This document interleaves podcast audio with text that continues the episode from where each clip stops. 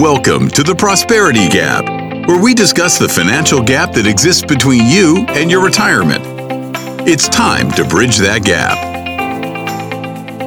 Hey, Prosperity Nation, welcome back to another episode of the Prosperity Gap. My name's Dave Hall. I'm the Prosperity Guy. I will be your host. So excited to welcome you to season two of our show. For those of you that have been listening for a while, you understand that season one was all about financial literacy. We had a ton of great guests on our show that talked about their journey, that shared tips and tricks that you could use in your life to not only get out of debt, but to get yourself on the right financial path, to help you bridge that gap between the life you're currently living and the one you should be. Well, season two is all about taking it to the next level. And therefore, in season two, we're going to talk about how you can bridge the gap that exists between you and your retirement as we talk to people, we realize that over 70% of Americans have not prepared themselves for retirement. And that of those who have, 68% assume they're going to run out of money before they die. Well, it's very important to us that we help people bridge this gap, that we help them better prepare themselves for the future that lies ahead. And we realize that with good planning, this can happen and with good information. So, over the next number of weeks, we're going to share with you some great tips, tools, and tricks to help you get yourself prepared for the future. Now, if you've not yet had an opportunity to sign up for our show, please make sure you do so. We want to make sure that you get access to this information every Friday when it's released. Also, if you need tax or accounting help, please support our sponsor, etrendsgroup.com. Go to their website, connect with them. They're happy to help you solve your tax and accounting problems. Today's show is going to be a little unique as we go forward. It's going to be different than any other show that we have. The reason being is we believe that it's important that you understand all of the benefits that are available to you under the CARES Act that was passed on March 27, 2020. So we're going to spend the first part of the show talking about the business benefits. The middle of the show, we'll talk about individual benefits. And then at the end of the show, we'll talk about some retirement benefits that this act brought forth that you can take advantage of to help put you in a better financial position. We have a ton of information that I need to cover today. So let's go ahead and get started. We'll start by talking about the two main programs we get asked about the most. This is the Economic Impact Disaster Loan and the Paycheck Protection Program, or what we call the PPP. Now, why do people ask us about these programs? The biggest reason being is both of them have segments or areas inside of them where the amounts given to you can be forgiven. Under the economic injury disaster loan, there's up to a $10,000 grant that can be forgiven. Well, you need to understand that there are some new guidelines on who's going to qualify for this, how this works. I know we've submitted tons of applications inside of our office. I know there's probably millions of applications have been s- submitted across the country with people believing that they could get upwards to $10,000 in their account within three days. Well, two things you need to understand. One, the government's so far behind that the three days they mention inside of the paperwork is not happening. In fact, it's taking two to three weeks for people to get access to this money. Number two, if you do not have any employees, you're not going to get any of this grant money. They've come forward and said that the only people who will get this grant money will be those who have employees. How's that going to be calculated? $1,000 per employee. So if you have three employees, you could expect to get $3,000. If you have 20 employees, you're going to be capped at $10,000. Now, it does not keep you from moving forward if you've applied and trying to get a loan. The economic impact disaster loans can be up to $2 million at a 3.75% interest rate. But be aware this loan will have to be paid back and that it's going to be guided by the government on how much you would qualify for. Under the Paycheck Protection Program, some cool things available here, but there are some very strict guidelines that you need to be aware of. Number one is that you had to have been in business February 15th, 2020. I know there were many people that once they saw that this program was available, immediately went out and started setting up companies hoping they could get some type of benefit. You are not going to qualify. If you weren't in business February 15th, no benefits are coming your way. Number two, you have to have employees. Now, the employee could be you if you're an S corporation paying yourself a wage, or if you're a sole proprietorship and you have taxable income at the end of your Schedule C, or if you're a partnership who's paying guaranteed payments where you're paying self employment tax, that employee can include you. So don't assume that because you have nobody but yourself working in the company, that you're completely out of this program. What are the benefits that are available to you basically under this program is they are going to calculate your average payroll over the last 12 months and then multiply that by two and a half, and that becomes the amount of your paycheck protection loan. Be aware that if it's used correctly, that you're going to be able to have 100% of this forgiven at the end of the eight week program. You can use 25% of these funds for things such as rent, mortgage, interest, and utilities. It doesn't all have to be used on payroll. But be aware when we calculate payroll, there are also other things that are included. Included in that are health benefits that you pay for your employees, any retirement benefits that you provide, and any state and local income taxes. So let me give you an example. Let's see if we can make this work and help you envision how this would work inside of your company. Let's assume that you currently have annual salary inside of your company of $60,000. And let's assume that your health benefits, retirement benefits, and state and local taxes are $12,000 for the year. So what we do is we take that total amount, $72,000, we divide by 12, we get $6,000 per month, and then it's times by two and a half. So you would qualify for $15,000 under the Paycheck Protection Program. Now, if that payroll was made up of two employees, you would also then qualify for $2,000 under the EIDL, Economic Injury Program.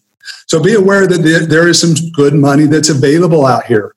Now, as long as you then use 75% of the money that you get over an eight week period of time to continue to pay for wages, none of this money is going to have to be paid back. The remaining 25% needs to be used for rent, mortgage, interest, or utilities. If you don't use it for these purposes, be aware at the end of eight weeks, you are going to have a payback portion. Let's say, for example, you were only able to use 60% of it, 40% would need to be paid back. You will negotiate the payment terms with the bank that you went through. It can go up to 10 years and up to 4% interest. But there is a six month deferral period that could be extended up to 12 months. So our recommendation is, is that everyone that qualifies should apply. Try to get the money if available. If you can use it under the guidelines, that's great. Use it. If not, go ahead and get it paid back and know that you have that money available just in case things turn. Be aware that you currently things are bad for many businesses, they're great for others. Those could change overnight. We're in very uncertain times. Well, what if you applied for an EIDL loan previously? What if you got one of these loans back in January? We had a few clients that did that. You can convert a portion over to PPP and have it forgiven. So if you went out and got a $200,000 loan and your PPP benefits were going to be $50,000, you could convert 50,000 over and have that forgiven under the program. Now, when should you apply for this? The sooner the better. The government does have limits on the amount of money that's going to be given out. They realize even at this point that they're going to run out. The expectation is that they will provide additional funding. You should get your application in as soon as possible, and that is done through your local bank. The banks are the ones monitoring this, they're the ones that are helping get the funding for the PPP process. Now, other benefits that are not as popular but are available for businesses is the Employment Tax Relief Program. This is a program I would only use as a last resort. If you're in a situation that you just cannot pay any of your bills and you could use every possible dollar available, the IRS is allowing you to defer the employer portion of your payroll taxes through 2020 and not pay them until 2021 and 2022. Now, why do I say only use it if you have to? Because nobody wants to get in bed with the IRS. These taxes will have to be paid back at a future time. You don't really want to get in bed and get them to be your primary lender. Also, be aware that it only applies to the employer portion of the tax. This is not going to apply to the employee portion because that's their money. This is money that belongs to them. So, the employer portion is the smallest amount. Again, I don't see this as a real viable option, but be aware it's out there. The other option is the employee retention credit. The employee retention credit, why it is not as good of an option to me as the PPP, even though you can get up to $10,000 per employee for this, is because the PPP generally is going to provide a larger benefit. But if there's a reason that it does not, be aware that you can get a credit back for half of your payroll and apply it against your payroll taxes. Now, how does this work? Let's assume that you pay someone $6,000. You have a $3,000 credit that you can apply towards your payroll taxes. You reduce the amount that you're paying towards your employer payroll taxes by that amount. If the amount is too large, meaning your payroll taxes were only $1,000, then you can apply for a refundable credit. Again, for most people, this is not a real viable option. Therefore, I would make sure that you're getting good advice if you're looking at this option before you go forward and try to claim these credits on your payroll tax returns. Let's jump into the personal items now. The big one that most people are excited about is the $1,200 stimulus check that most Americans are going to get. Be aware that by the time this airs, you may have already received this money. If you had direct deposit information on hand with the IRS, you've probably already gotten your $1,200 if you qualify at this point for the program. Now, be aware if you don't qualify now, you may qualify in 2020 when you file your tax return. Also, be aware if you've qualified in 2018, and now you wouldn't in 2019, but you have not yet filed your tax return, hold off on filing the return because you'll be able to qualify under 18. Once you get the money, you'll be able to keep it. There's no payback on any of this. You then file the 19 showing a higher income because there are income limits on this or whatever else the case may be. And you will be able to just keep those funds. But be aware this does cover a three year period of time. If you have uncertainties there, very important you get your questions answered. If you've not gotten money because you don't have direct deposit information on file with the IRS, be aware they will send out paper checks. Also, if you've not filed or you are afraid they don't have your information on irs.gov, they do have a place where you can go and enter all of your information in hopes of speeding up the process of getting you this money. Another big question we get asked about when we talk about this is what about the $500 amount that's given for dependents? Be aware this is only for qualified children, and qualified children are your children that are dependents who are 16 or younger. So if you've got college age kids that you've been claiming on your return, maybe so you could take the education credits, be aware that there will be no funds coming for them. They can't apply themselves because you've claimed them as a dependent. You're not going to get any benefits. They have to be under age 17, so 16 and younger to get the $500. So, so I have had a number of people asking about this over the last few days because they weren't seeing the $500 come into their account for their kids. This is the issue that they have. They, their kids are, are not qualified. They're too old. Another big adjustment is regarding charitable contributions. Now, if you are feeling charitable, if you have a lot of money, now is the year to give it away. The IRS has said that there will be no limits on the amount of contributions you can give. Historically, it's been 60% of your income. Now you can give away as much as you want to. So be aware there are no limits on the amount of charitable gifts you can give. The other cool thing is, is for those of you that are now taking the standard deduction because you can't itemize, there is a $300 above the line deduction that you'll be able to take for contributions that you made during 2020. Another really big benefit for those of you who have businesses or have situations where you have operating losses, if you have a, a trade or business, be aware those can now be carried back for five years. This is a huge benefit, and it does not apply only to 2020 for 2018, 19, or 20. So if you had losses over the last few years that were being carried forward, you may want to look and see if it wouldn't benefit you to take those back five years and recoup some of that tax, put that cash in your pocket so you don't have to go forward under some of the current rules that are more restricted. There has been an extension to the tax deadline and your estimated payment deadline for the first quarter of 2020. That is now July 15th. Be aware there's no extension that needs to be filed. If you owe money for that time, be aware there's not going to be any penalties until July 15th. If you don't pay by that point, you will need to file an extension if you want to wait to file. And then any payments after that time, if they were due, will start accruing interest and penalties. What about your payments to your IRA, retirement plans, or your HSA? Typically, you had until the time you filed your return or up till April 15th to be able to make these contributions for the previous year. That has been extended till July 15th. So if you've not yet made your contribution for 2019, it's not too late. You can continue to do that up until July 15th, 2020. One of the other huge benefits out there, if you fall in this category, is the IRS is providing some big relief on enforcement right now. If you have an installment agreement, if you have an offer in compromise, or if you have any type of collection action, they're going to suspend everything until July 15th, 2020. Also, they're not going to be doing any more audits until then. They're going to put a suspension on there unless they think there's fraud or other issues that protects the government by moving forward. This is very interesting. I've never seen a situation where the government has taken this approach where they've put everything on hold for a three month period of time to help them bring in revenue and to help them move forward with the government responsibilities that they have.